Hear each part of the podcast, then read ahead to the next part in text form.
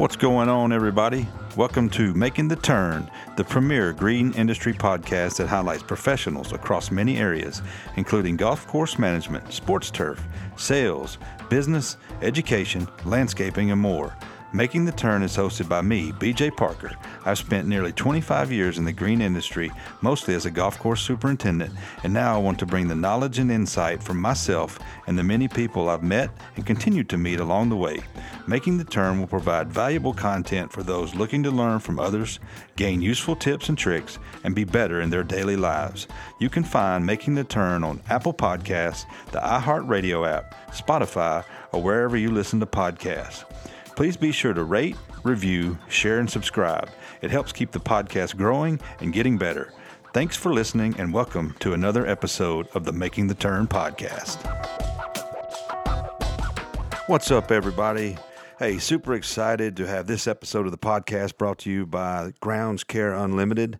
They are turf and dirt contractors. They specialize in sports and turf management, and they offer a wide range of products and services. So if you're interested in things like phrase mowing or the Shockwave, deep tine, linear aerification, overseeding. They have just a ton of opportunities to improve your turf, improve the health, the quality, all of that stuff. And I appreciate them jumping on board to be an official sponsor of this podcast. And you can reach those guys over at 615-405-8269 or on Twitter at GC Unlimited. You can find them there. You can read, see more about what they do, what they offer, and they'd be happy to come out and give you a demo. So be sure that you heard this on the podcast and Making the Turn, and tell them that you heard it here and that you want to have them come out and show you what they offer. So appreciate them coming on, and welcome to another episode of the Making the Turn podcast.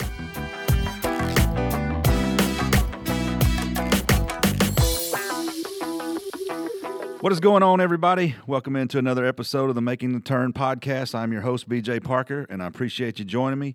Thanks for everybody for listening and checking out the podcast.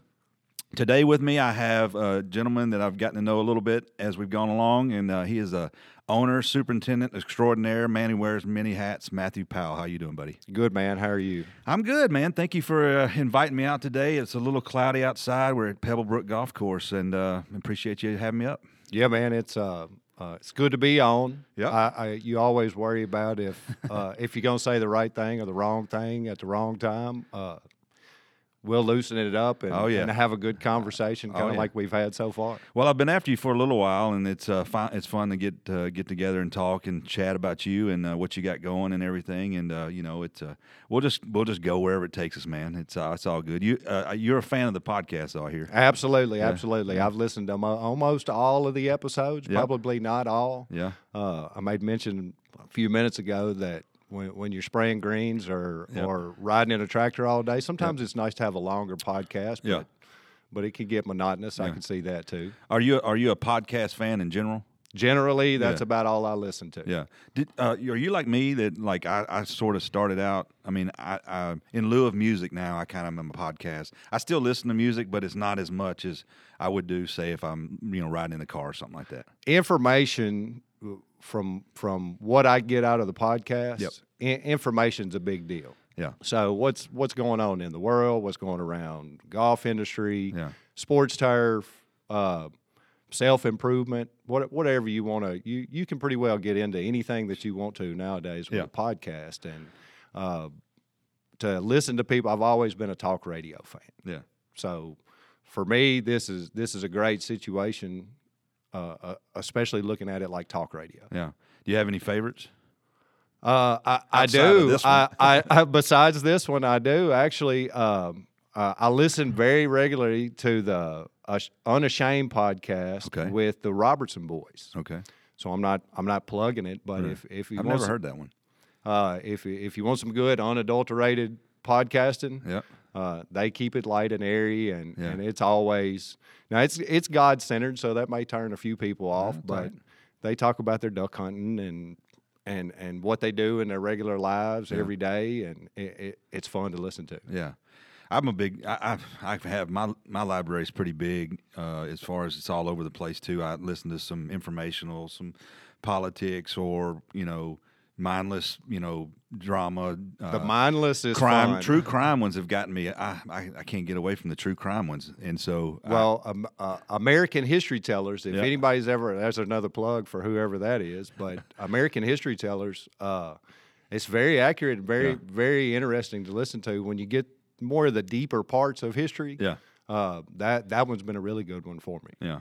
How do you feel like the podcast? I mean, I'm a little over a year into doing this in our industry and on the turf side, and you know, I'm not specifically in golf. I kind of cover the whole industry. I try to. Where do you see that fitting in? As far as you got an opinion about how? I mean, there's very few that are out there, and so I feel like I got in on the ground floor a little bit. Yeah, I would agree with that. The biggest thing I see about it is the people. Yeah. So.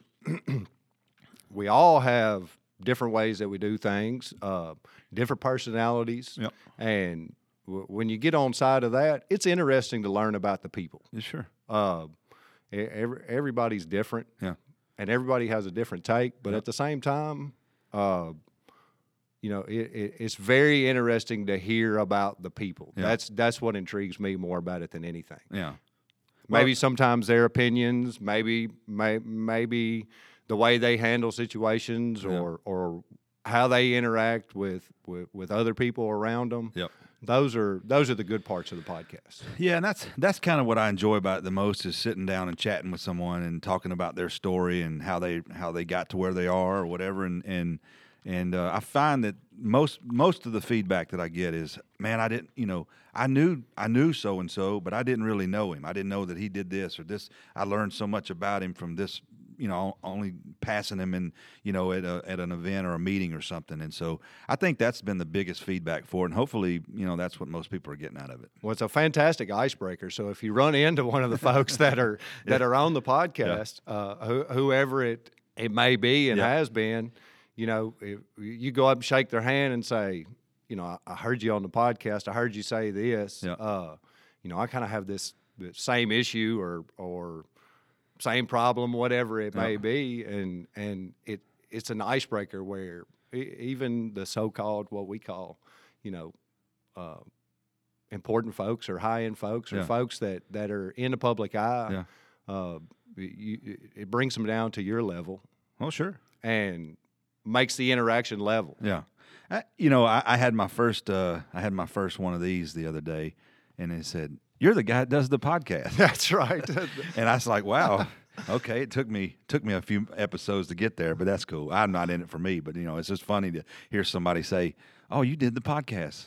You're the one I've been listening to." I'm like, yeah, that's me. I mean, I think it's fantastic for the content, for us guys, you know, we're in the Tennessee area. Sure. So, and I can see from your point of view that's where it started, and you know the best, and that's what makes it the most comfortable. Yeah. But you know, at the same time as it expands, because it'll expand. I hope so, yeah. You're going to get to the point, I think, where it puts you on a personal level with everybody. Yeah. And it's non-invasive. We already discussed that before. This is easy, isn't it? Yeah, before he even came on that you just sit down and chit-chat and tell a little bit about what you do, what you don't do, or like you've been buds for a long time. Awesome. Yeah, that's the truth. So let's get into a little bit of that. You've got an illustrious career, and you do a lot of things. So illustrious is a strong word, BJ. Well, it was the only adjective I could come up at the time. My mind doesn't work so fast all the time. But tell me a little bit about your career, your background, kind of how you ended up doing what you're doing, and we'll get into all that good stuff. So I'm a golfer at heart. There you go. Always have been. Yep. Got started playing around 5 years old. Funny enough, the way that we got started is my dad was never a golfer. Yeah. And for Christmas one year, I've got two younger brothers, and we're all pretty decent golfers. Well, I used to be anyway. Yeah. But pretty decent golfers. And under the Christmas tree one year, I think I was 5 or 6, two younger brothers. There's 3 years between all three of us. We see them there, and two paper sacks full of golf balls, like grocery sacks. Gotcha. So we see them, we go through Christmas, all this other kind of stuff. They were original Haig Ultras. Some of the older guys out there will know what they are. Yeah. Aluminum shafts, leather-wrapped grips, the original blade. Yeah. And I grew up on a farm just a few miles north of here. That must have been fun to hit at 5 years old. Oh, it was unbelievable. But you want to know what it did is it taught us how to hit the golf ball. Oh, for sure. Or it was rough. But we grew up on a dairy farm, so we spent most of our time between the three of us in the backyard hitting them into the cow pasture. We'd go get them, ones that we could find. Yeah. They weren't sitting in the middle of a pile. Yeah. Bring them all back, hit them again. Yeah. So that's how we got introduced to golf. Never had a lesson. I don't know that any of the three of us have ever had a lesson. Yeah. And played golf all the way through. Of course, still play today. Now, here's a note for everybody. If you want to play golf, don't get in the golf business. Yeah, that's I second that. I somehow stopped playing golf, and I'm in the golf business every day. That's right. And everybody else says, well, you know, you're in the golf business. You must play golf all the time. Yeah. Oh, yeah, no, I don't. Very rarely. Yeah. But I still enjoy it and love to play. Yeah. And I love the competitive part of it. Right. That's for golf and any other sport, it's the competition. Yeah. When you have two younger brothers, we had natural competition. Oh, I'm sure you did. So we made it better together. Yeah. Did that get you playing golf? Got you involved in how'd you marriage that into being in the the turf agronomic side of it? So, real quick background story is we were in the dairy business. Okay. As I grew up, my grandmother passed away with cancer, and her last wish was to have something for my granddad to do. And she made the suggestion that we put a driving range in where the old dairy barn the dairy operation used to be. Okay. So that's what we did. And 2 years later, she passed away. We got to build it. Yeah. I think I was 10 years old. My granddad was there, and it continued to operate until about 10 years ago. I think he's been passed away about 6 years now. Right. And that's how I got introduced to it. I was actually weed eating along one of the concrete paths on the back of the driving range where the mats sat. Yeah. And a local guy here at Springfield Country Club saw me doing it, and he said, you'd be pretty good at working on a golf course. Oh, really? Well, what's that entail? Running a weed eater. That's exactly what it did. So for me, that was, I think I was 14 years old at the time. Yeah. And the rest is history, huh? Yeah, I mean, that's the best way to describe it. Yep. I love it. I enjoy it. It's hard sometimes. Yeah. It's really rewarding sometimes. Yeah. But I can't. I don't think I could see myself doing anything else. Yeah, that's the if there's a, it's not really a negative, but this business, it's a love-hate relationship. You for sure. I mean, you're in it, you love it. Everything about the business is why you stay in it. But at times, it's like, man, it's rough. It can chew you up and spit you out. And I had personal stories about that, but I promise you, we all do. But it's a great business. It's afforded me a majority of my life, and I know you too as well, and we still do it to this day. And we're out here at Pebble Brook, and it's the first time I've been here. It's a beautiful piece of property, and just tell me a little bit about how you ended up here and what the story of this place is all about. Okay, so I've been a superintendent for 15 seasons now, and I calculate everything in seasons instead of years. Well, around Tennessee, how do you do that? Is that like 3 years? Yeah, that's right. Or 45. Yeah, so if I make it through to September the 30th in a year, I figure that I have completed a season. I got you. Here at Pebble Brook, we have bent grass. That's like a football player or baseball player. That's how many seasons you got under your belt. I mean, that's exactly right. Yeah. So it's a good way to look at it. Winter is your off time if you can figure it out and try to decharge a little bit. Yeah. But we go back to Springfield Country Club, so real condensed. I graduated high school. Went to Volunteer State Community College, got a 2-year degree in science, nothing turf related or whatever else. moved to Knoxville to work at a golf course up there, gotcha. Avalon, and then got a call back to be the superintendent at our little 9-hole track at Springfield Country Club when I took over there. Did that for a couple of years, and then I went to work for Bob Schultz over at the Hermitage. Okay. Did that for a couple of years, and then actually went into business for myself after that, and was a contractor for the golf course that they were building in White House at the time, right. Bear Creek at Burris Ridge. And there with Rusty McClendon and okay. Patrick Hensley. Yeah. So I did contract work. I wasn't employed. Whatever happened to that? Is it still there? Not to stop the bones of it are still there. Yeah. It's all grown up. It's really an unfortunate situation because what a fantastic track it was. I mean, it was a Nicholas signature design. Yeah. Didn't they have some completed holes and stuff? There? Oh, all the way through number 11. There was complete turf on the front nine. Yeah. I had a question that was asked to me the other day about, golf courses closing and things like that. Not to derail you. We'll come back to your career, but I got sidetracked.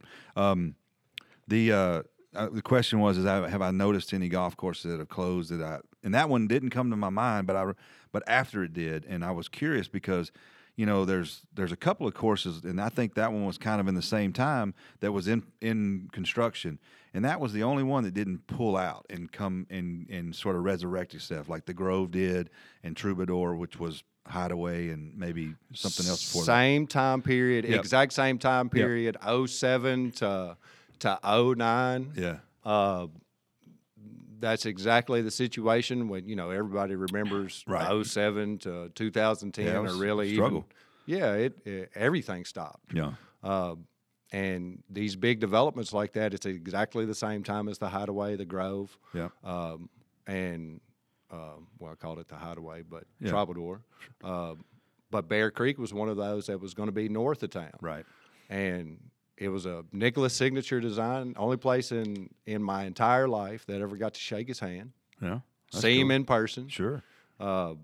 And that wasn't but for a short period of time. Yeah. But if I had to compare it to what's out there today,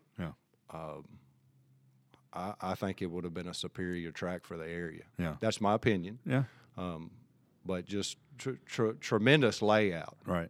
And tremendous amenities, just a great golf course. It'd have been nice if it had made it. It just, but all about nothing's ever happened with it. All the bones of it are still there. I believe there's irrigation still in the ground, and all of your greens. It made it to the point of seeding greens. Right. Wow. I mean, it's probably a good thing. I don't know. I don't want to say it was a good thing. That's probably not the right word. But, I just was curious as to how that one didn't come back when everything sort of was there homes around it or anything like that? No homes yet. Yeah. All of the infrastructure was in, all of the roadways and cart paths and all those things were in. So it was on the brink of falling the other side of it. Gotcha.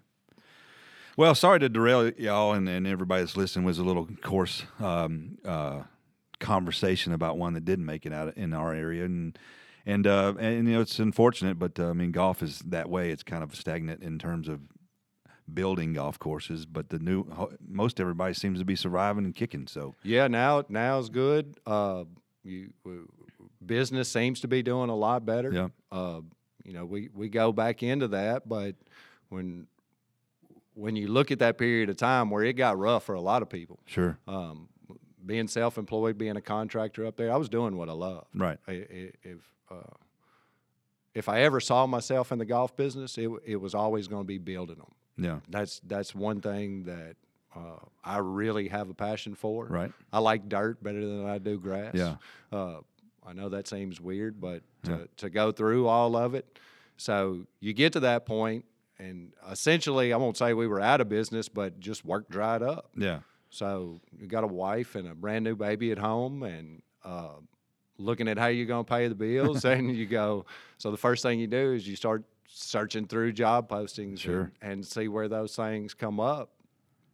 And I can look back across my entire career and watch how God put some things in place and orchestrated some things across the way that kept me on the right path. Yeah. I can't say that I never looked for a job, but more oftentimes than not, they seem to work out. Yeah. So from there, I went to be the assistant at Nashboro Village. It's a funny career, up and down, all the way through. It never had covering all the golf courses. Yeah, it never had a dull moment. Yeah. So worked for LinksCorp there. Yeah. LinksCorp goes belly up, same period of time. Yeah. Went through some changes and reorganization, and about a year and a half later, got the superintendent's job under a totally different management company. At Nashboro. Yeah. And then another year and a half later, we go under another management company. And then finally in 2012, somewhere in there, it sold. Yeah. Well, I'll just say I moved on. Sure. And went for a period of time. The hardest things in your life is when you go for a short period of time unemployed. Yeah. When you're used to working for a living, and you wake up one morning and you don't have anything to do but take the kids to school. Yeah. Those are hard times. Oh. Like I'm a worker. Yeah. So that was really hard for me. Yeah. It wasn't super long. Right. Maybe 2 months. But still, that was so, you know, maybe a little bit of encouragement for the folks out there that are workers and been in the golf business and been a period of time unemployed. Yeah. Just lay with it. Yeah. It's not a fun place to be, I'll promise you. It's an awful place to be. It leads your mind down some crazy roads and what you want to do, and especially for something that's all you've kind of known and done. You try to figure out what is it that I want to do, and is it something that I want to get back into? Do I want to go a different direction? I had a lot of different things go through my head, and I thought, you know what? Just keep plugging away, and you know, like you said, God will put something in your life, and you'll figure it out, and you just kind of keep working towards something. And if it's a passion and you love it, then that'll lead your way. It'll get you to where you want to go. I have a lot of time over the past 4 or 5 years where I've tried to sort of get back going into my career is been a little scatterbrained about what I was trying to do. Well, you don't know where to go. Yeah, and if you and I've seen this quote a bunch of times, like if you don't know where you're going, you'll end up somewhere you don't want to be. That's exactly right. And so I'm trying to get a little more laser focused about where my situation and have a little bit more clear vision about a lot of things. And even though I've got a lot of stuff going and everything's cool, I'm trying not to get distracted by all the other things. And so I would tell people that are in your situation, like when, and we both have kind of shared that same situation, is try to be focused in on what it is you want to do. And if it's something that, you know, you need to move towards, just stay on track with it. And that probably goes with just about anything in life. It's not rocket science, but I was like, do I want to go be a lawyer? I mean, Don't rush it. I started talking about stuff. I was like, I'm going to change careers completely. And I was like, you know, some people do that, and that's for them, but they get laser focused about it, and they go for it. And they was like, I always wanted to do this, and they just take off and do it. So, well, the psychology behind it, and I am no psychologist by any stretch. I'm not either. But you look at it and think about it. So it's a bit of a demoralizing situation. Yep. So us as providers, leaders in our family, whatever it is, you get up and everybody takes off to school, and your wife takes off to work, and you sit at home. Yeah, it's not a good feeling. No, sir, it's not at all a good feeling. And you know, I like to think, looking back on it in hindsight, you know how that you kind of revisit or reflect in those situations. They're all character building situations. Yep. If you'll let them be. Yeah, for sure. And then sometimes God hits the pause button. Yeah. And he's like, just wait a second. Yeah. And that's exactly what happened in this situation. Did I go to a better situation? No, it was probably worse. Yeah. But still, the whole situation seemed right. Yeah. You know what I mean? Oh, there. For sure. I got called out of the blue, never met the folks, never – I didn't even know who they were. So the Hollingsheads out of Smyrna, Tennessee, Smyrna Ready Mix. Okay. They bought Sycamore – Valley Golf Course, which is in Ashland City. Yeah. It closed in 2010. Everybody remembers the flood that we had in my gosh. Yeah. In 2010. Well, the place had been closed for 2 years. Bank had foreclosed on it for 2 years. And I get a phone call out of the blue from Mike Collinshead, who's the owner. Mm-hmm. And he says, well, I want you to come talk to me down here. I said, okay, so what's the situation like? What's going on? He said, I don't know. I hadn't even looked at it yet either. Yeah. So I meet him down there. The place has grown up, 2 inches. They had been mowing it with a bat wing just to kind of keep it knocked down. Yep. No irrigation. None of it worked. Half of the backside of the golf course is washed out. No pump station. So you come in and you look at this and you go, really? Yeah. Really, this is going to be my employment for the near future. But you embrace it. Yep. Embrace the suck. Isn't that what they tell us to do? Right. Embrace the suck. But it turned out to be probably one of the most fun parts of my career. Yeah. So we took a golf course that was in disarray. Me and another guy, my right-hand man, who he is today, but he came to work for me there. Yeah. And he funded it, and we put it back together. Made fairways again, got all the irrigation working. Yeah. We didn't hire any outside contractors. We just did it. Yeah. And 2 years later, we get it back in pretty good shape. They sell it out to another entity, and I move up here to Pebble Brook. Yeah. So this is year 2000, so 6 seasons here. Yeah. And then as the superintendent, and then the previous May of last year, we actually took it over as owners. Yeah. So that's a dynamic situation in and of itself to make that transition. So how did that come about? Is the previous owners just stepping away, or how? Yeah, so they the previous owners had been in the golf business forever and ever. Right. They owned Easton Green. They owned Pebble Brook. Mm-hmm. And I think it was a situation where, if things don't do real good all the time, it's hard to stay motivated. Yeah. And where you'd been through so many ups and downs with the golf business over that period of time, yep. I won't say you get burned out, but you lose interest. Yeah. So and he and I are great friends. Sure.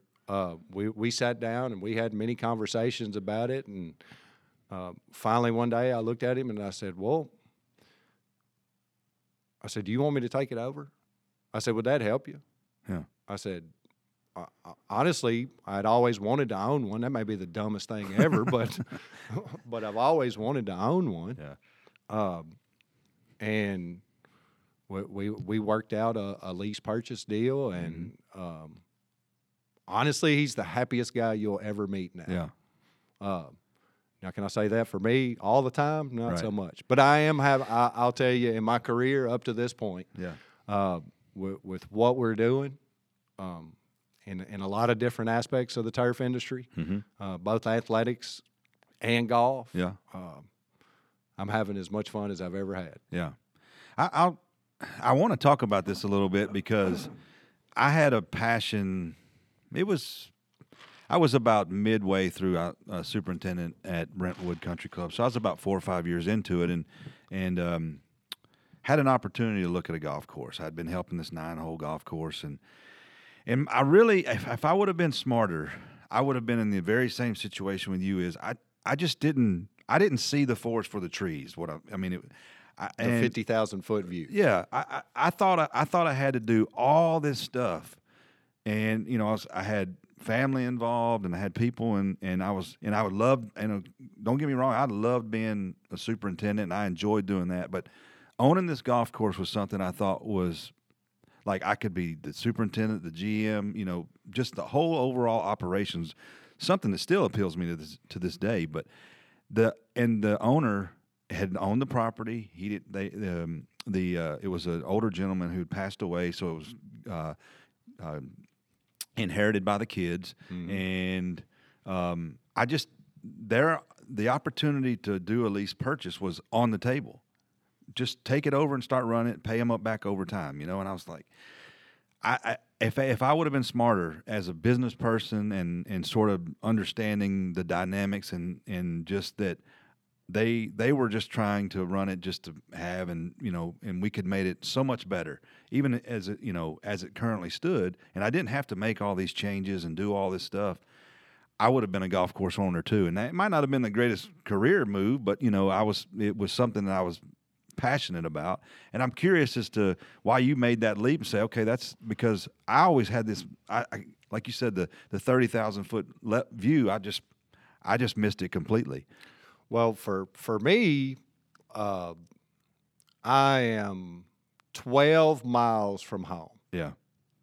From where I grew up. Yeah. Now, some people would say that they don't want to do that. We're close to family. You know, all of my kids see all their grandparents and such all the time. So for us, me being out and about for so many years and traveling to work and back and forth, for us it was a good situation. I knew the golf course. I knew how it ticked. Yep. I knew all the end. I knew what it needed, what it didn't need. Right. And at that point, it was actually easy is not a good word because anything's a risk. Sure.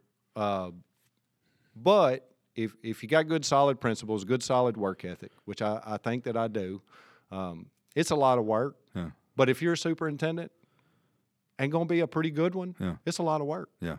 And always going to be a lot of work. Yep. It's just the way it is. Yeah. So when you look at the whole situation and the way that we got into it, the way that I looked at it is I've been where I didn't have nothing. Mm-hmm. So if we didn't have nothing again, I really didn't have a lot to lose. So minimize the risk. Minimize the risk, and don't take it. I guess if I did have any advice, and I'm not an advice giver, but if I did have any advice, to say, don't personalize it too much. Yeah. Okay, don't find your significance in it, and if it does well or it doesn't do well or any of those things. Find your significance in the work and the people. Yeah. I love people. Sure. So most people. Yeah. No, I'm just kidding. I love all people. But, you know, some people are challenging to deal with from time to time. But providing a good place to work, a place that people want to come to work, they want to buy into what's going on. Yeah. You cast a vision. Those are fun things to do. Yeah. Where you can sit down with a legal pad and write down your wildest dreams. Yep. And then go back and put a price tag on them, and you'll see you can't do them. or you find a way to figure out how to do them. Or you find a way to figure out how to do them. And a lot of times that has to do with being resourceful. Yep. Taking what you have and use it for the betterment of the golf course.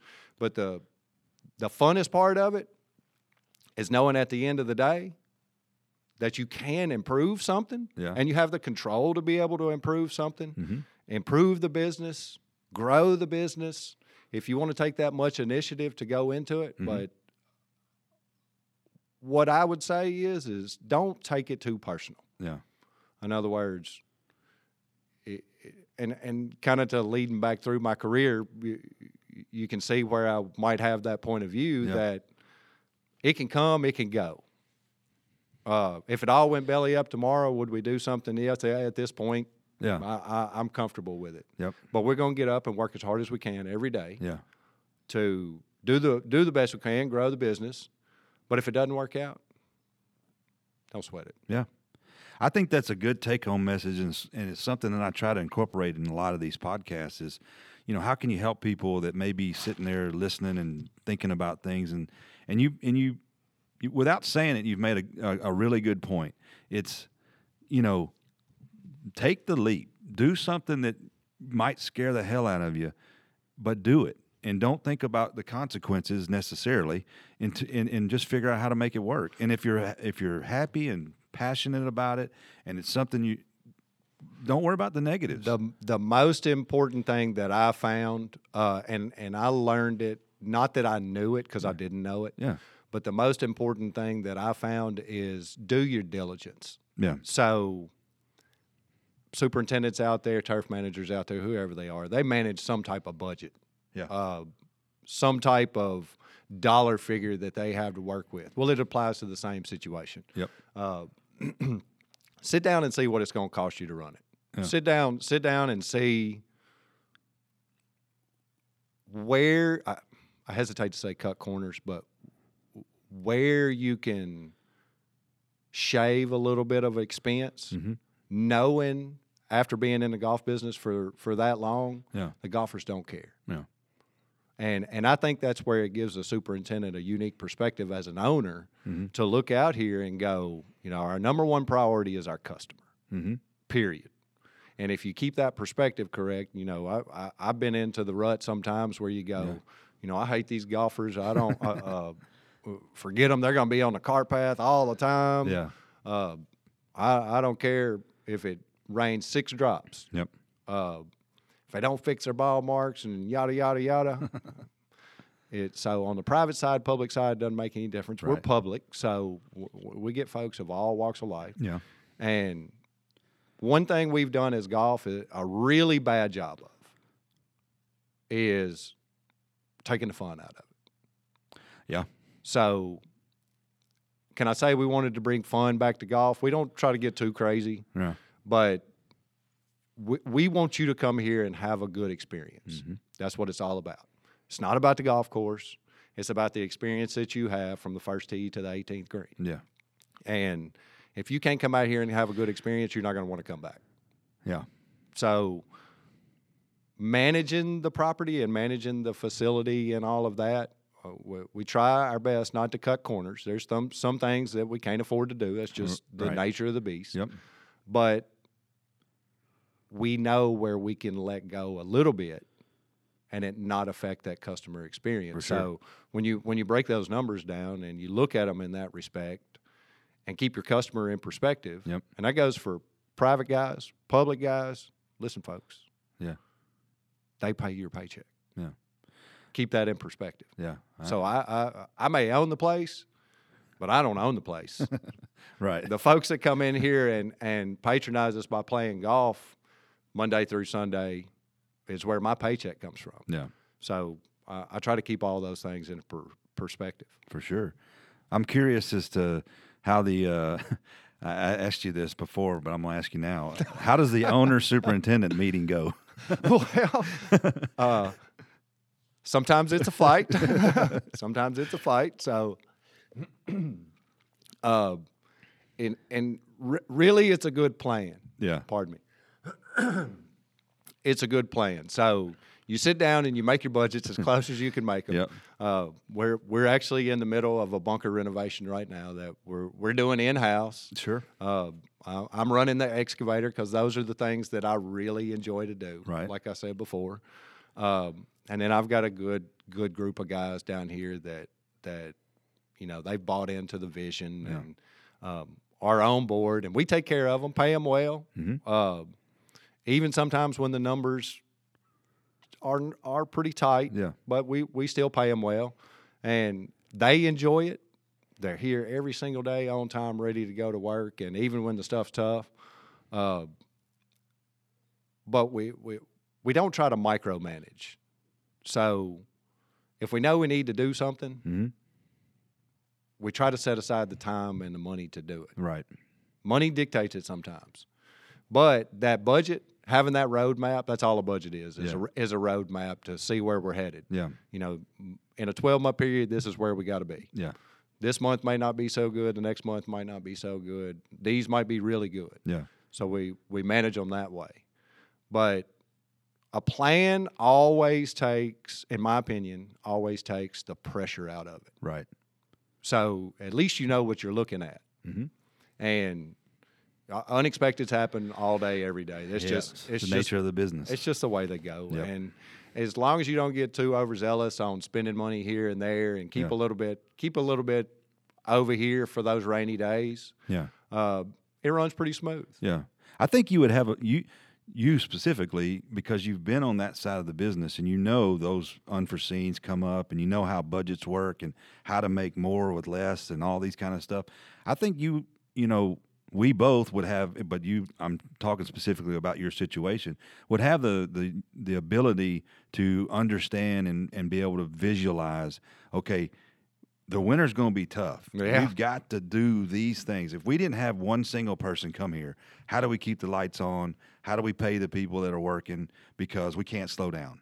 And you above anybody else have that ability to do that. And I'm sure that's what you think about throughout the year, because it's easy when you've got a place covered up with people and cash registers ringing off the hook, you know, and everything's going well, to just, okay, we're great. And then all of a sudden now you're middle of January and you got nobody here for weeks. Don't treat the good months like a credit card. Yeah. 'Cause that's exactly what it is a credit card. Yeah. So if you're borrowing on it now, you're going to pay it back when there is none. Yeah.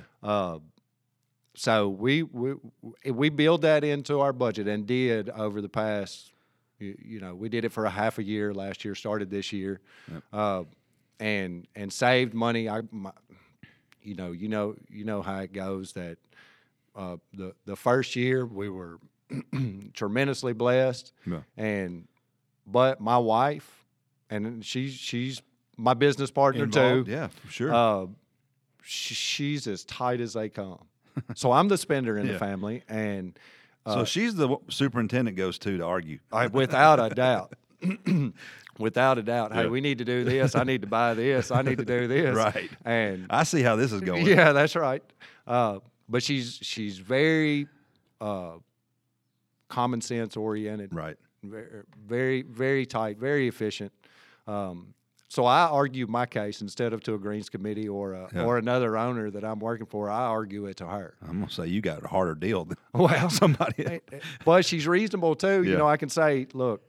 If we do this now, we can maybe evade this later. Yep.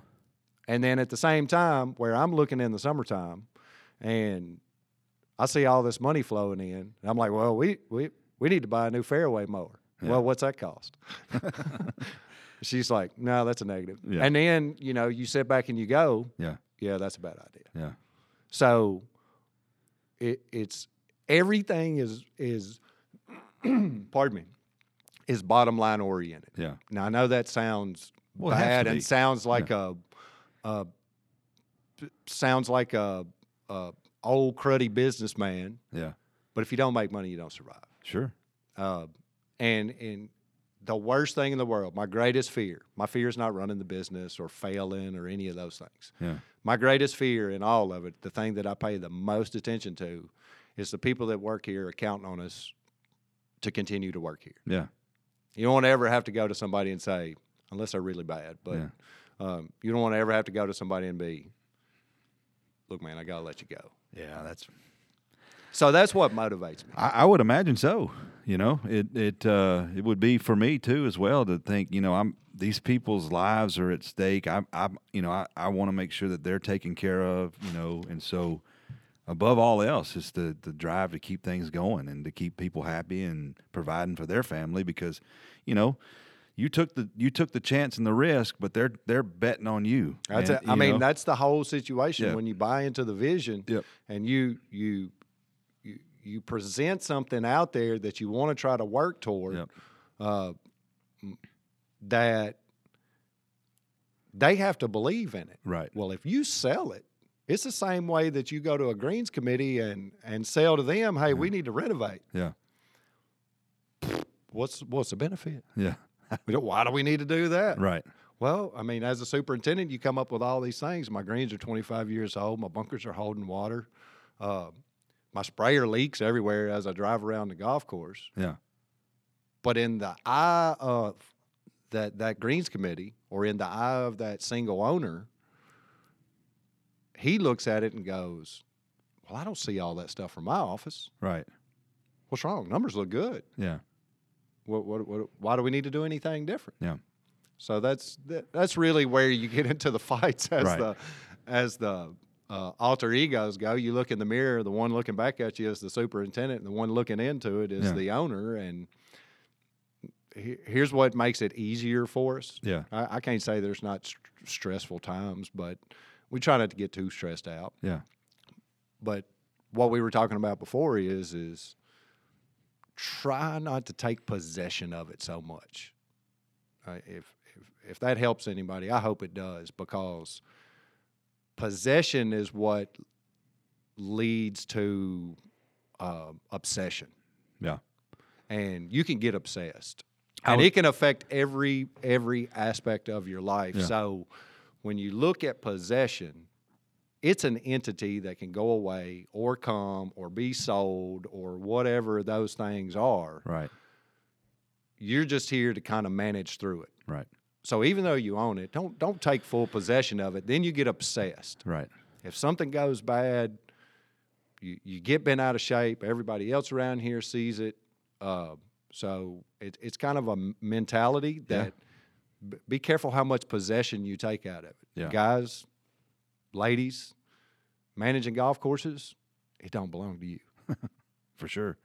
I'm curious. I don't know how else to say it. Well, you know, and people can take that a bunch of different ways, but I'm curious as to how often are you here? I mean, are you constantly around? Do you feel like you have to be? I mean, I know you wear a lot of hats and stuff. Is that's not being possessive or obsessed, so to speak. It's doing what you need to do. I am not a micromanager. Yeah. I despise it. Okay. I like to empower the folks. Sure. Here's what needs to get done. I don't care who does it. Yeah. Doesn't make any difference to me. They're all trained to do everything that we do out here. Right.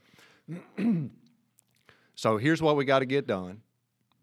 I've got to go do this. When I get back, it'd be great if it's done. Yeah. I don't care how you do it. Here's where we need to be. You figure out what's in between. Right. And then accountability. Mm-hmm. Come back, you look, man, that's fantastic. Or, hey, we could have done it a little bit different this way. Yep. Well, that takes the pressure off of me, and then it empowers the folks that work here to take possession of it and treat it like their own too. Yeah. And that's one thing that we do here is what, you know, when you look at employee-owned, kind of cliche, but if we do good, we make sure everybody does good. Yeah. I'm not possessive about it. Like I said, I try not to be possessive about all of these things. Mm-hmm. And we let people do what they do well, and then trust them. Yeah. Don't feel like you got to watch over everybody all the time. Most of the time, they're perfectly capable of doing what they're doing. Yeah. Train them well. Mm-hmm. We're all gonna make mistakes. We're all gonna screw up. We're gonna tear something up. Yeah. We're going to do something we shouldn't do. Mm-hmm. It's part of life. Sure. We all do that. Yep. So be gracious about it and constructively criticize the behavior. Never criticize anybody. Yeah. But say, well, did you think about doing it this way? I'd done it this way in the past, and it worked pretty good, but I don't make it the right way or the perfect way. So, figure it out. That's what I had to do. Yeah. Figure it out. Yep. If you screw up, I'm good with it. Yeah. We'll fix it, whatever it takes. For sure. But at the same time, when you do that, mm-hmm. what I find is I don't have to look over people. Yeah. And don't have near the stress. Right. And we all work together. Yeah. It's a big family here, and I'm very proud of the fact that, and I try not to be proud about much, but I'm very proud of the fact that that you could go talk to anybody on the property right now, and sense that they're a part of the family. Yeah. So that's the way that we want it to run. Yeah. Well, I mean, you know, hey, kudos to you, and that I think you're starting. You have a an excellent foundation for how to be successful, and that's to take care of the people that work for you, to not run around here like you're chaotic. Like a chicken with your head cut off. So to speak. And just, you know, keep everybody calm and empower people to do their job.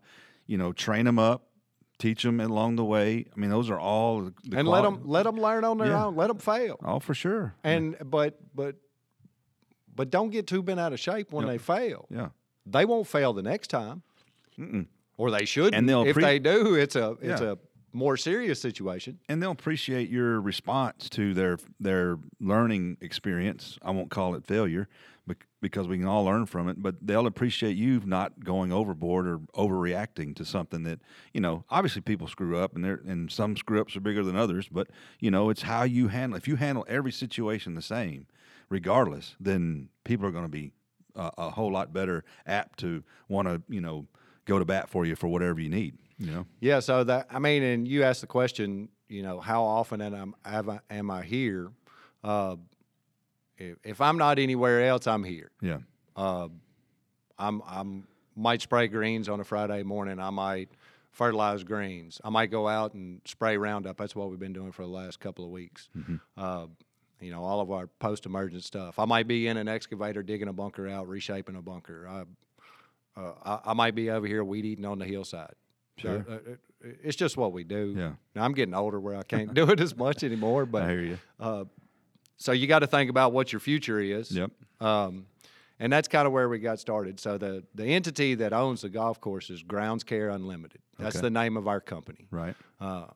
Seems odd, seems kind of quirky, but it really describes everything that we do. And you're not just, to clarify, you're not just a single owner. You've got a partner with you? No partner. Okay. My partner is me and my wife. I got you. No partner. It was a good situation the way it all got orchestrated and how we got into it. Right. And here again, I go back to the God thing. Some people may not like to hear that, but I'm just going to tell you, for us, that's the way we operate our lives, and it makes all the difference. Yeah. When you feel like that you're headed in the right direction. So,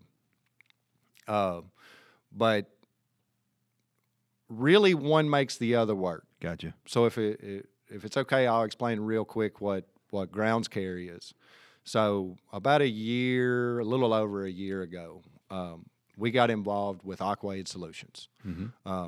And Aquaid Solutions is a North American importer for the Imants and Verado line of machinery, manufactured in the Netherlands. Mm-hmm.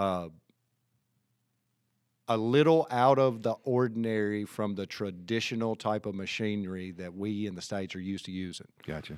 So it's conceptually new. Uh-huh. And they're the importer, and we are the dealer in Tennessee and Kentucky for the sale and service of that machinery. Okay. Well, what makes us unique, and this is what I think Aquaid has done very well, is they've assembled folks that are industry veterans, mm-hmm. golf course superintendents, turf managers, whatever. Those are the folks that are putting this together. Gotcha. And they're real world solutions. And when, you know, solutions can be cliche too. Yeah. But they really do solve problems. Gotcha. So, but they're brand new. Mm-hmm. Most folks, it is catching a little bit of momentum. So probably the biggest that they're, biggest piece of machinery that everybody's heard of is the Koro Field Topmaker, which is a phrase mower. Gotcha. And we provide contract services for athletic facilities, football field, baseball field, softball field, golf courses, mm-hmm. All of those things. But we do it under the guise of all of it. So when we got ready to get this thing started, there's a buy-in. Yeah. To get all of that going. Sure. It's just the way any kind of dealership type situation. I had to learn all this on the fly too. So. But it. Welcome to the business version. Yeah, of Making the Turn podcast. That's right. I don't know if it's the business version, but it's. Right. I hope people can hear in my voice that it's. It sounds like a lot, but it's a lot of fun. Yeah, I mean that's what it's coming, a lot for me. It's a lot for some others. I can see you smiling. Nobody else can. I know it's a lot of fun for you, and it's fun for you to share your story. So continue on. The Koro Field Topmaker is really the flagship piece of machinery out of it. Yeah. I don't know 5 years ago if anybody had ever even considered it, mm-hmm. or even heard of it or thought of it. Yeah. The technology and the machinery has been around for almost 2 decades, but only in Europe. All of this stuff is manufactured in the Netherlands, and no slight on all our American brothers, right? And American manufacturing companies, but we tend to stick with what we know.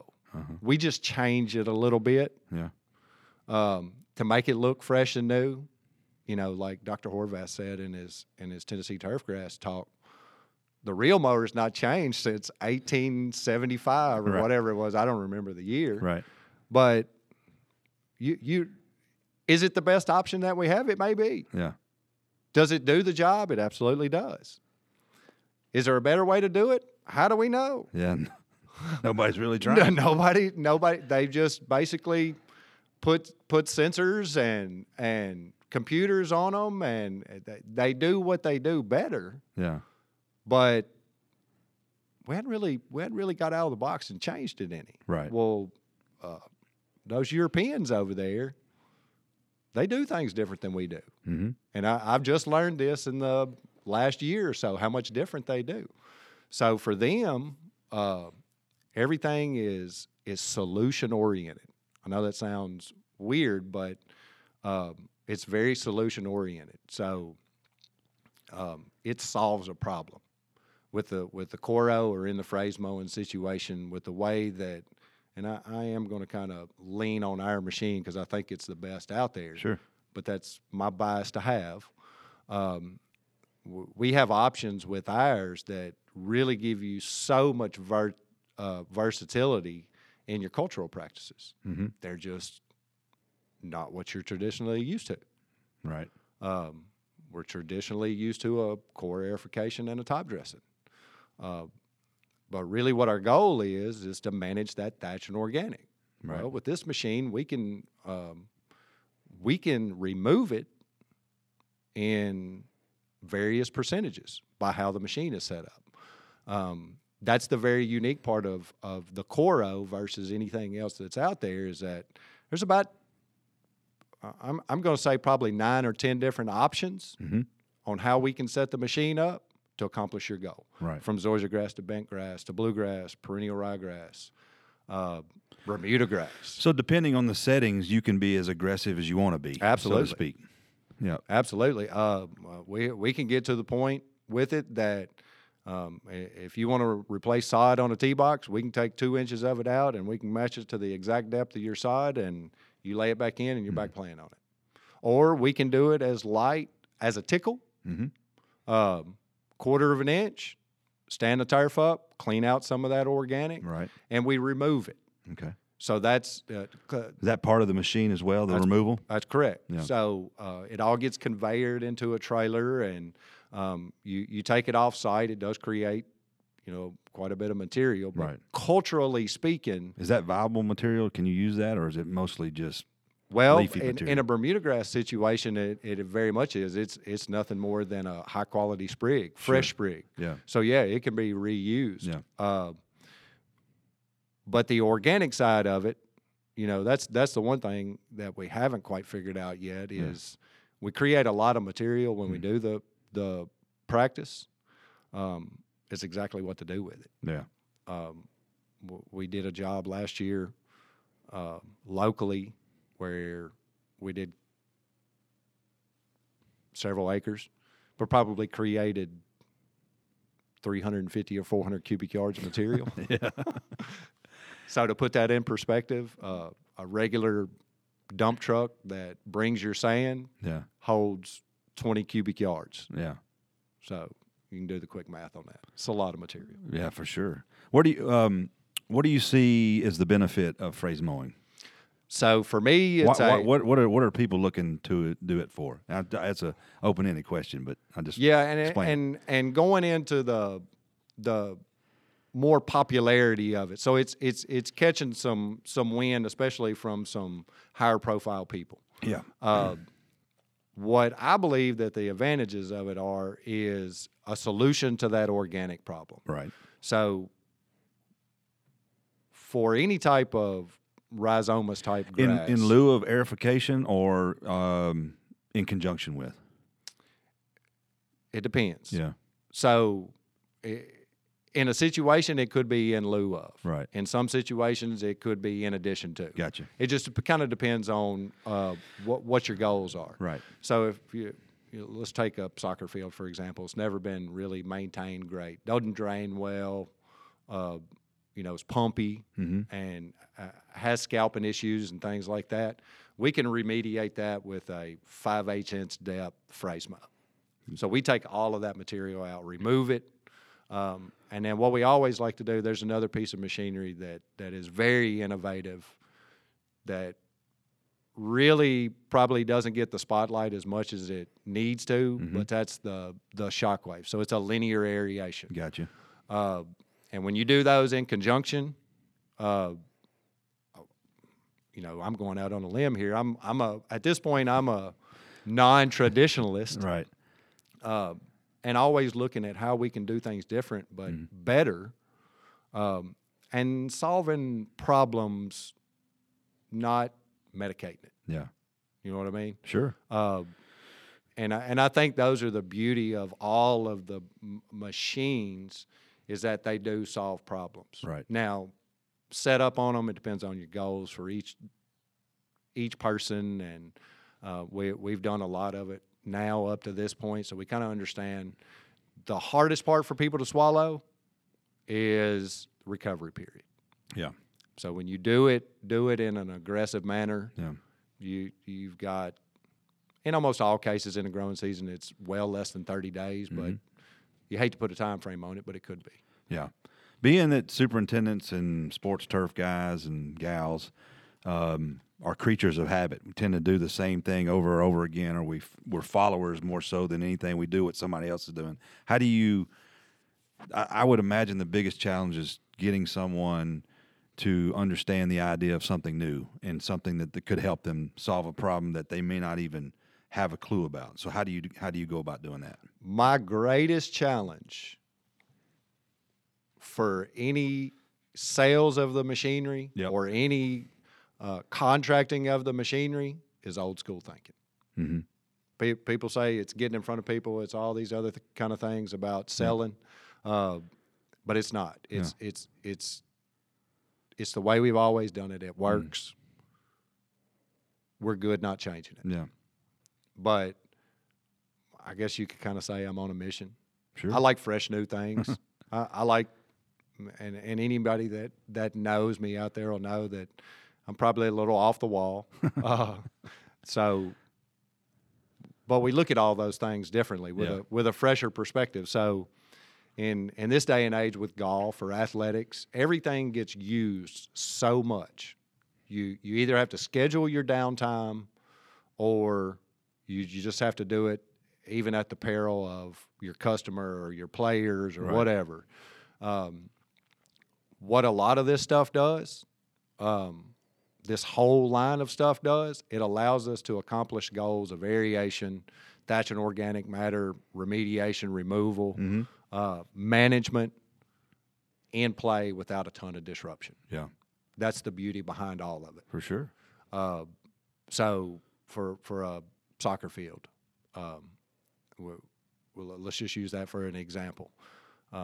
If they know they need to relieve some soil compaction and things around gully mouths or midfield or whatever else, that's the best example I can think of. Right. I can come out before a game and use a piece of machinery, and I hesitate to say never lose turf, but it'll give you the best fighting chance to not lose turf in those heavy traffic situations.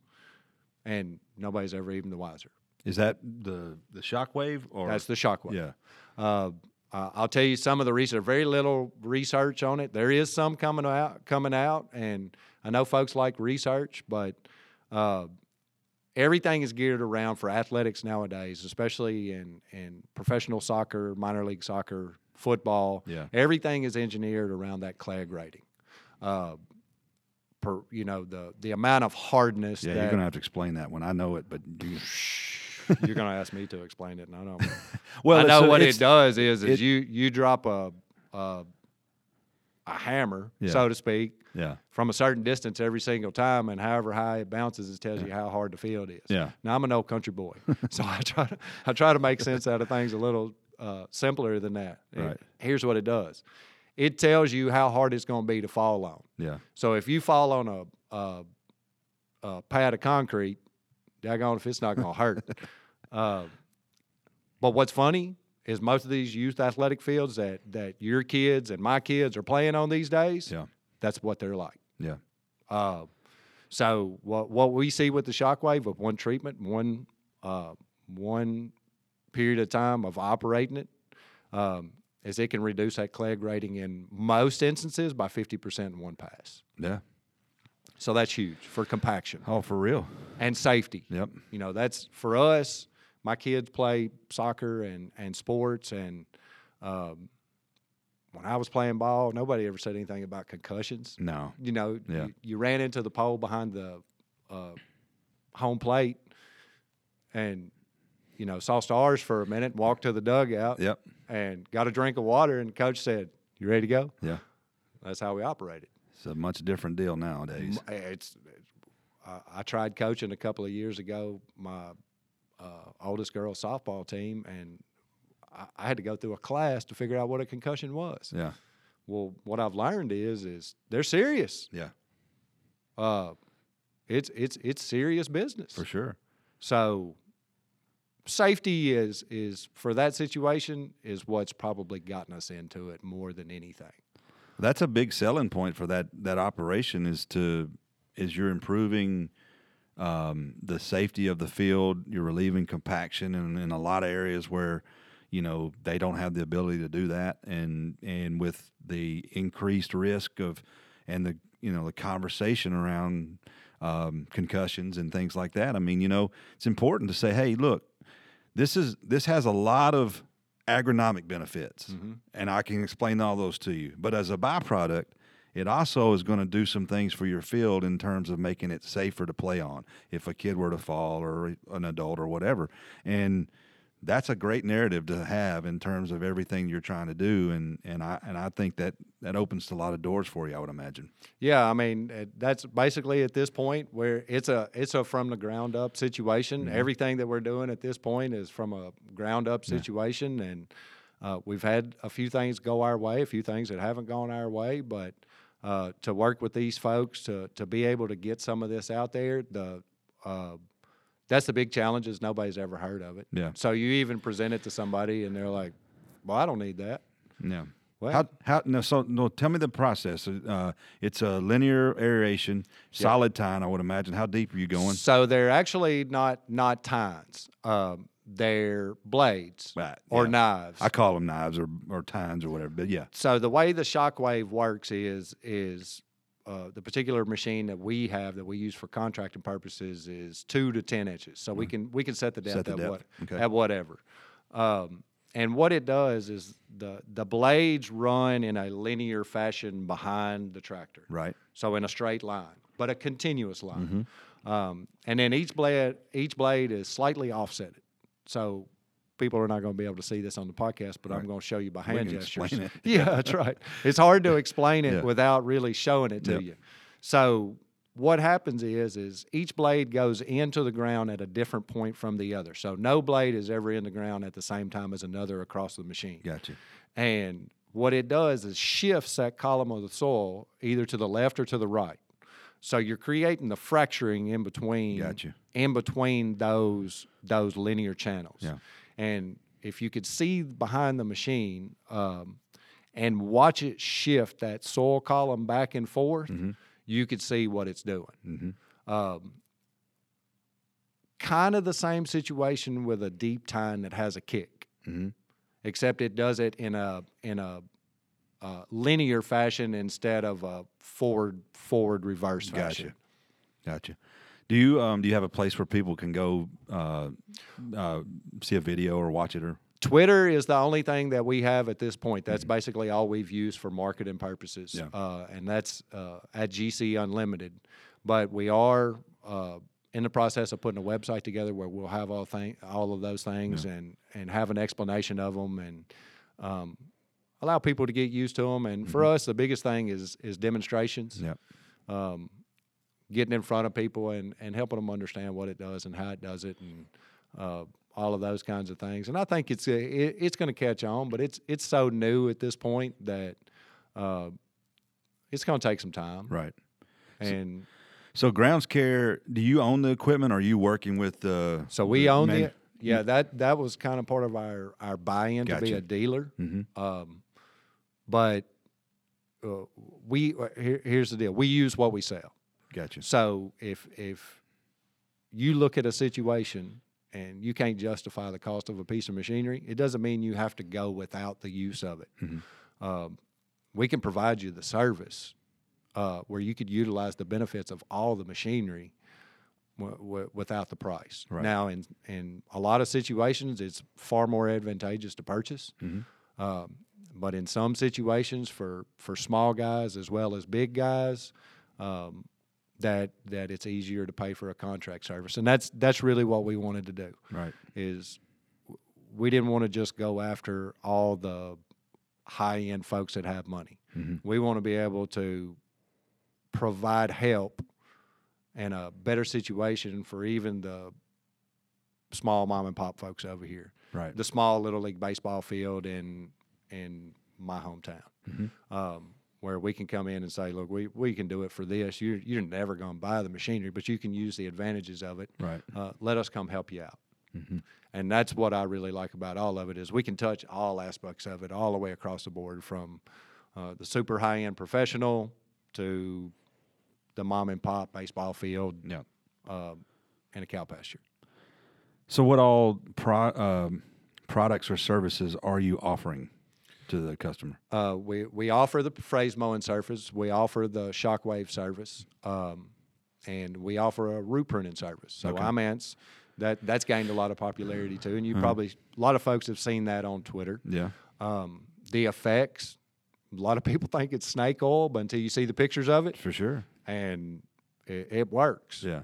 But that's another line in that, or another piece of machinery in that line, and then on the Verado cedar side.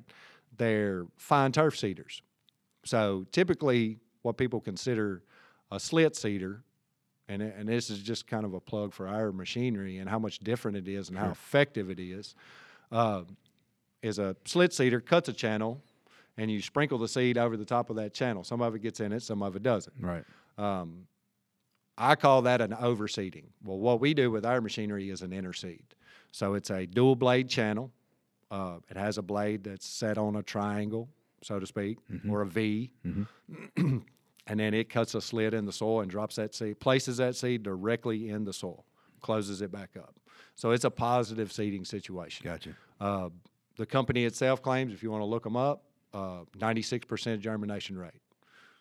Once that seed comes up, we can almost guarantee it to come up. Mm-hmm.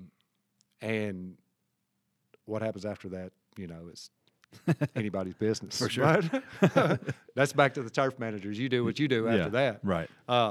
But also the huge selling part of it is the spacing. Mm-hmm. Tightest spacing in the industry by double.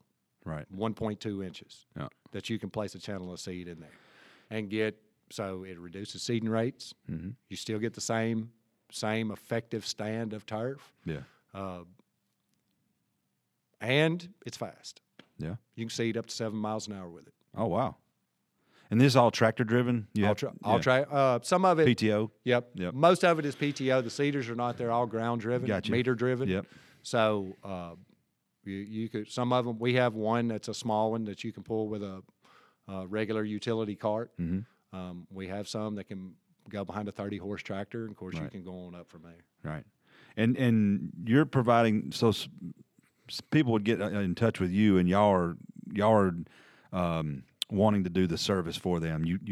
They'll call you and say you need phrase mowing or the Shockwave or whatever. Correct. That's the service you're providing for them. Correct. And if they do have interest in purchasing, do the same thing. Get in touch with us. And I always like people to look at it. Yep. So if you get in touch with me, we'll bring it out to you and show it to you, and whatever you want in the situation. Mm-hmm. And I maybe get a little too liberal on that side of it. Yeah.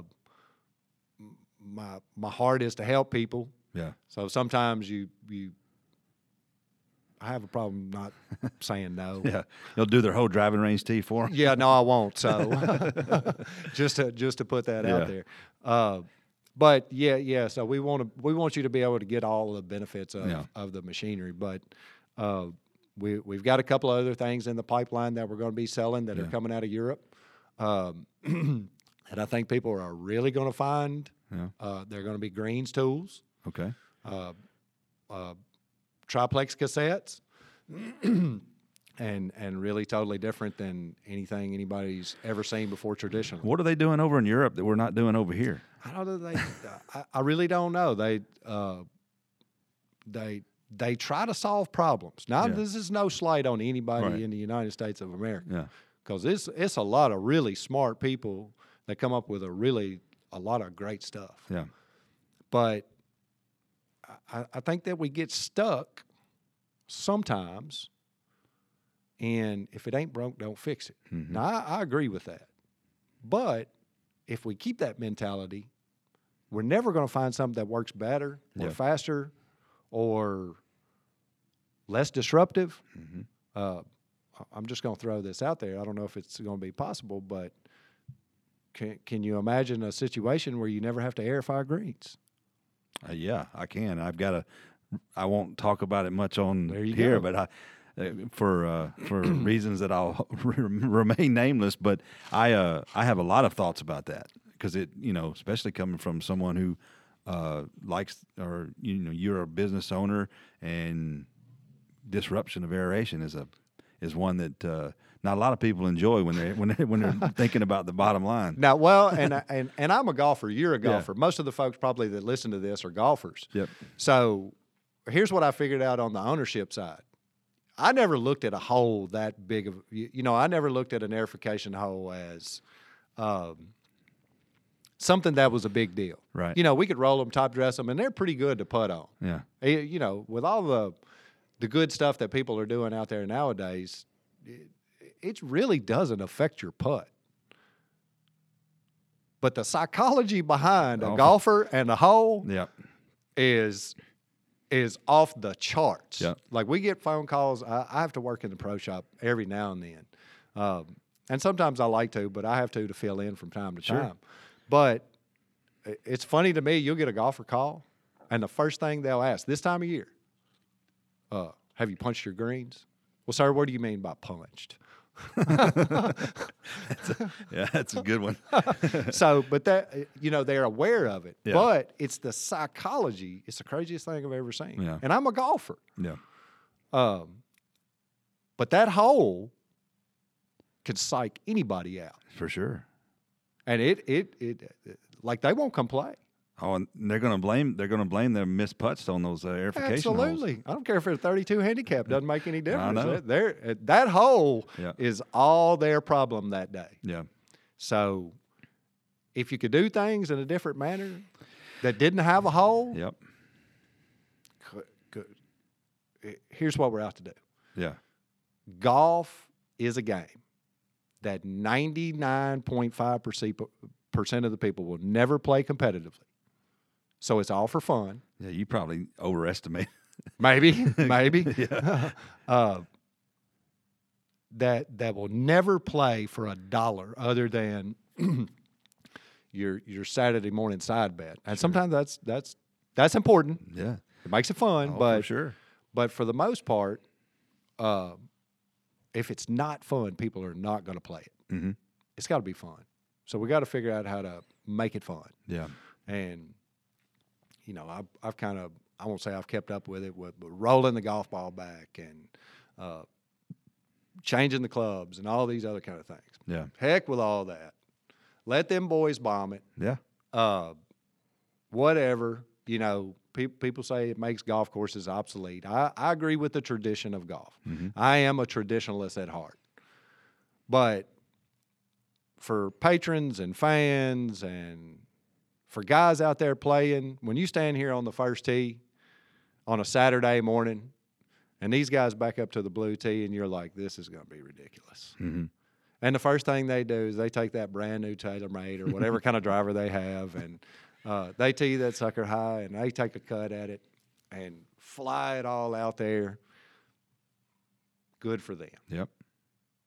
For them, that's fun. Oh, for sure. And hitting the ball a long way is fun. Yeah. So there's a lot of different ways you could probably change it around, but for us, that's not what we want to do. Yeah. We want them to have fun. Yeah. I mean, they're not. You know, how long have they been talking about raising the goals in basketball because they, you know, it's too easy for them, or you know, they take fighting out of hockey. I mean, people that's what people want to see. Entertainment. I mean, they want to see dunks. They want to see people. You know, it doesn't matter that. Why do you watch a NASCAR race? Well, yeah, you can be politically correct or politically incorrect all you want to, but I mean the. There's a reason why people stare at the car wrecks. That's right. I mean, you know, I love NASCAR racing for the, you know, the strategy and a lot of other things, and that. But a lot of people like you, they go and wait for the big pileup, you know, and that's you know, it's unfortunate that it happens. We're not trying to paint anybody into a box here. No. We're just you know what I mean. It just it is what it is. We life's short, folks. Yeah. Don't ever regret anything. I guess if we were looking to put a cherry on top, yep. If you never do it, you'll never get a chance to regret it. Nah, for sure. Don't leave those things on the table. Use your gut. Use good sound practices that everybody has, common sense, and have fun with it. Yeah. If you get that, if nothing else, maybe we'll inspire somebody through this podcast to say, you know, man, I've been thinking about doing that. Yeah. But I don't know how I'm gonna pay for it. I don't know how I'm gonna get into it. Right. And we didn't either.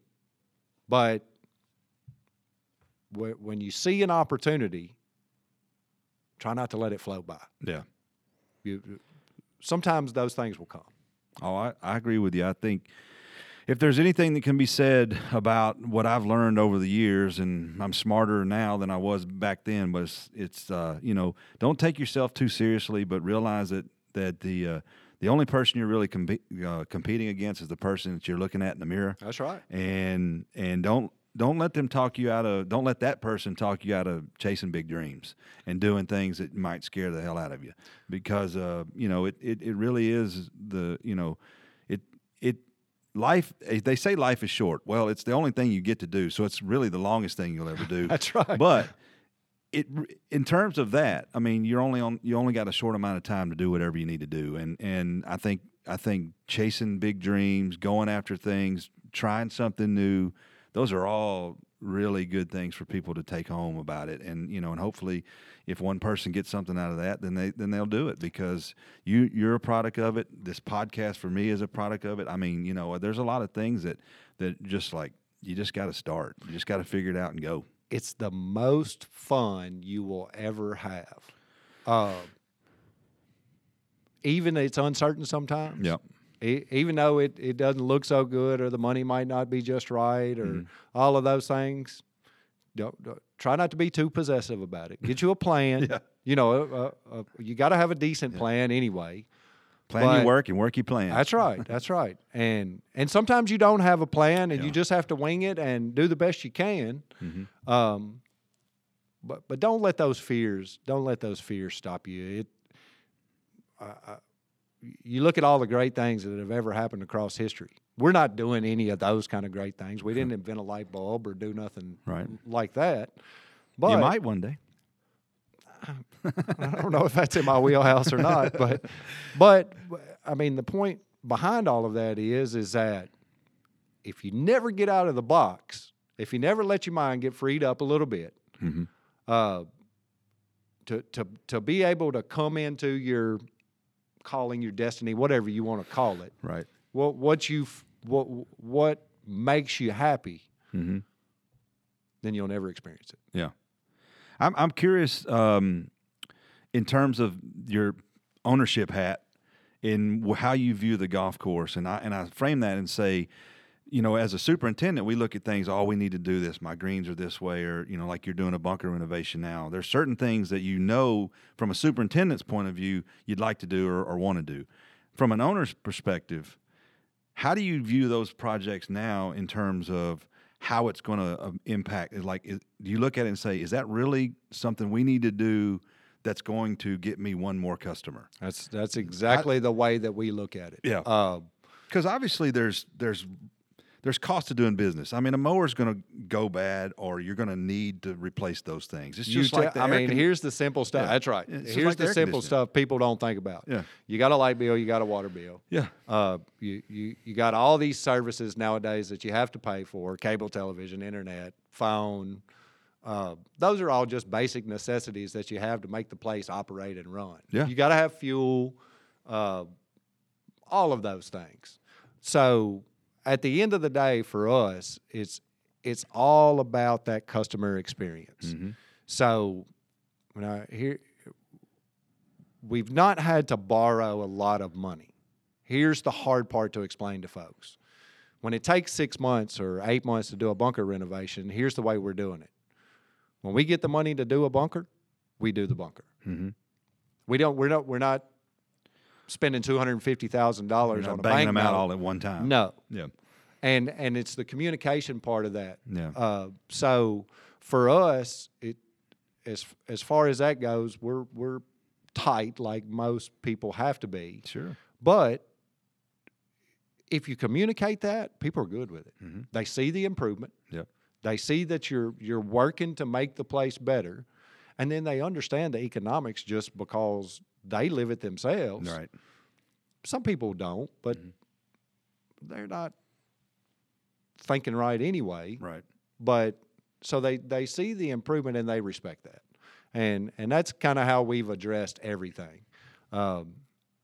So if it can't improve the golfer's experience, and that goes down to anything, rebuilding a green, whatever. Right. If it needs to be fixed or keeps dying or whatever else, and it needs to be addressed that way, then we got to address it. Right. But if we just want to make something a little bit different and there's really no advantage to it, it gets put down on the list. Right. Not going to say it goes away, right. But it gets to the bottom third of the list instead of the top third. Yeah, I would imagine. I mean, that's how you got to operate. I mean, there's you probably have some – I'd love to do this kind of things on your list. You know, like this would be awesome if we could. You ought to see my list. I know, but you have to be practical about it. I mean, you know, whether you're a superintendent at a golf course now and all you're doing is managing your daily operations, you have lists that you got to do on a daily basis, and then you have things that you'd love to do, and you have lists of, you know, things that are actually coming up, you know, mm-hmm. and you're constantly, you know, moving those pieces around and trying to fit things in. And we all have, I'd love to do this. Redesign the whole golf course if you could, you know, but you got to, but like you said, you got to temper that with what's the golfer experience and where are those things a priority on the list, and how do we fit them in with the budget and what we're doing and how we're going to do it. One of the best books I've ever read was 7 Habits of Highly Effective People. Yep. And I use it every day.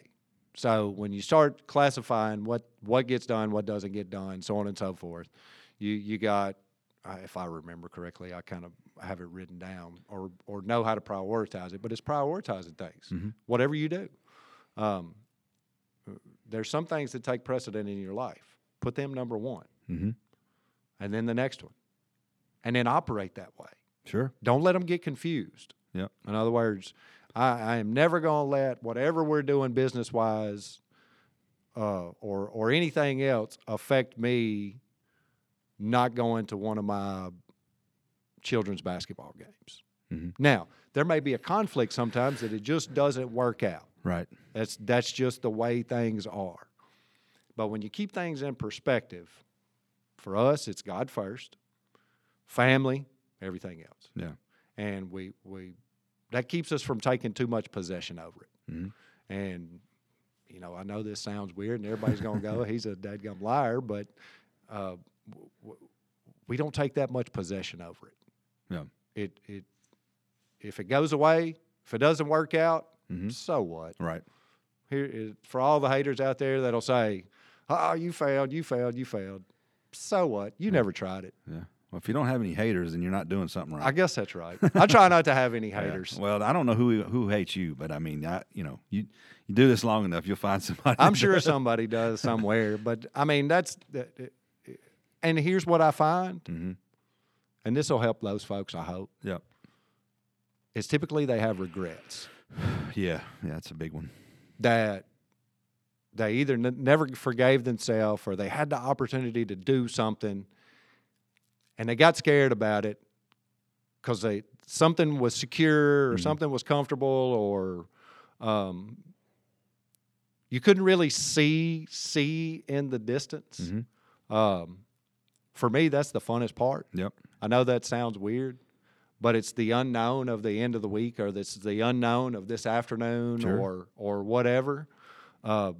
Folks, we live in a challenging business. Yeah. You move and flow every single day in some fashion or another. Yep. And stay fluid. You don't have to know what's going to happen 6 months from now to be effective. Mm-hmm. Doesn't mean you don't have to look at it. Right. But you don't have to know. Right. Be fluid with it. Mm-hmm. Don't take too much possession over it. And if it flops over on itself, yep.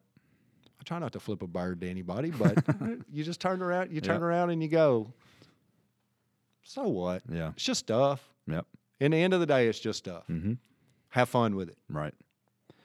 That would be what I would tell folks. For sure. Well, we crammed a lot in this podcast, and I got a lot of it. It was fun chatting. What did we not talk about that you want to talk about? Anything that sticks out to you?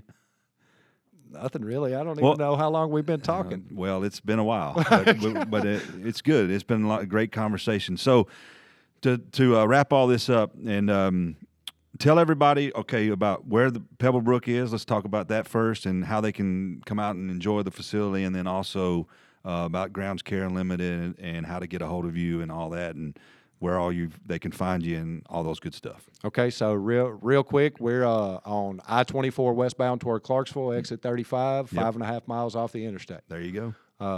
That's Pebble Brook. And for Grounds Care Unlimited, right now, the only marketing that we have, if you know me, you have my direct contact number. Sure. And it's my cell phone at the moment. We are in the process of building a website, but if you want to see some of what we do, you can go to our Twitter account, which is @GC Unlimited. Okay. Or you can go to my personal account, which is @Matt Powell-Turf. Okay. And I'm not a prolific poster, but I try to do my best to post the important stuff and encourage people that way, yep. and help other folks out same way with you getting stuff out there. So that's who we are. That's what we do. It ain't nothing glamorous. It's fun for me. Give it a shot. Yep.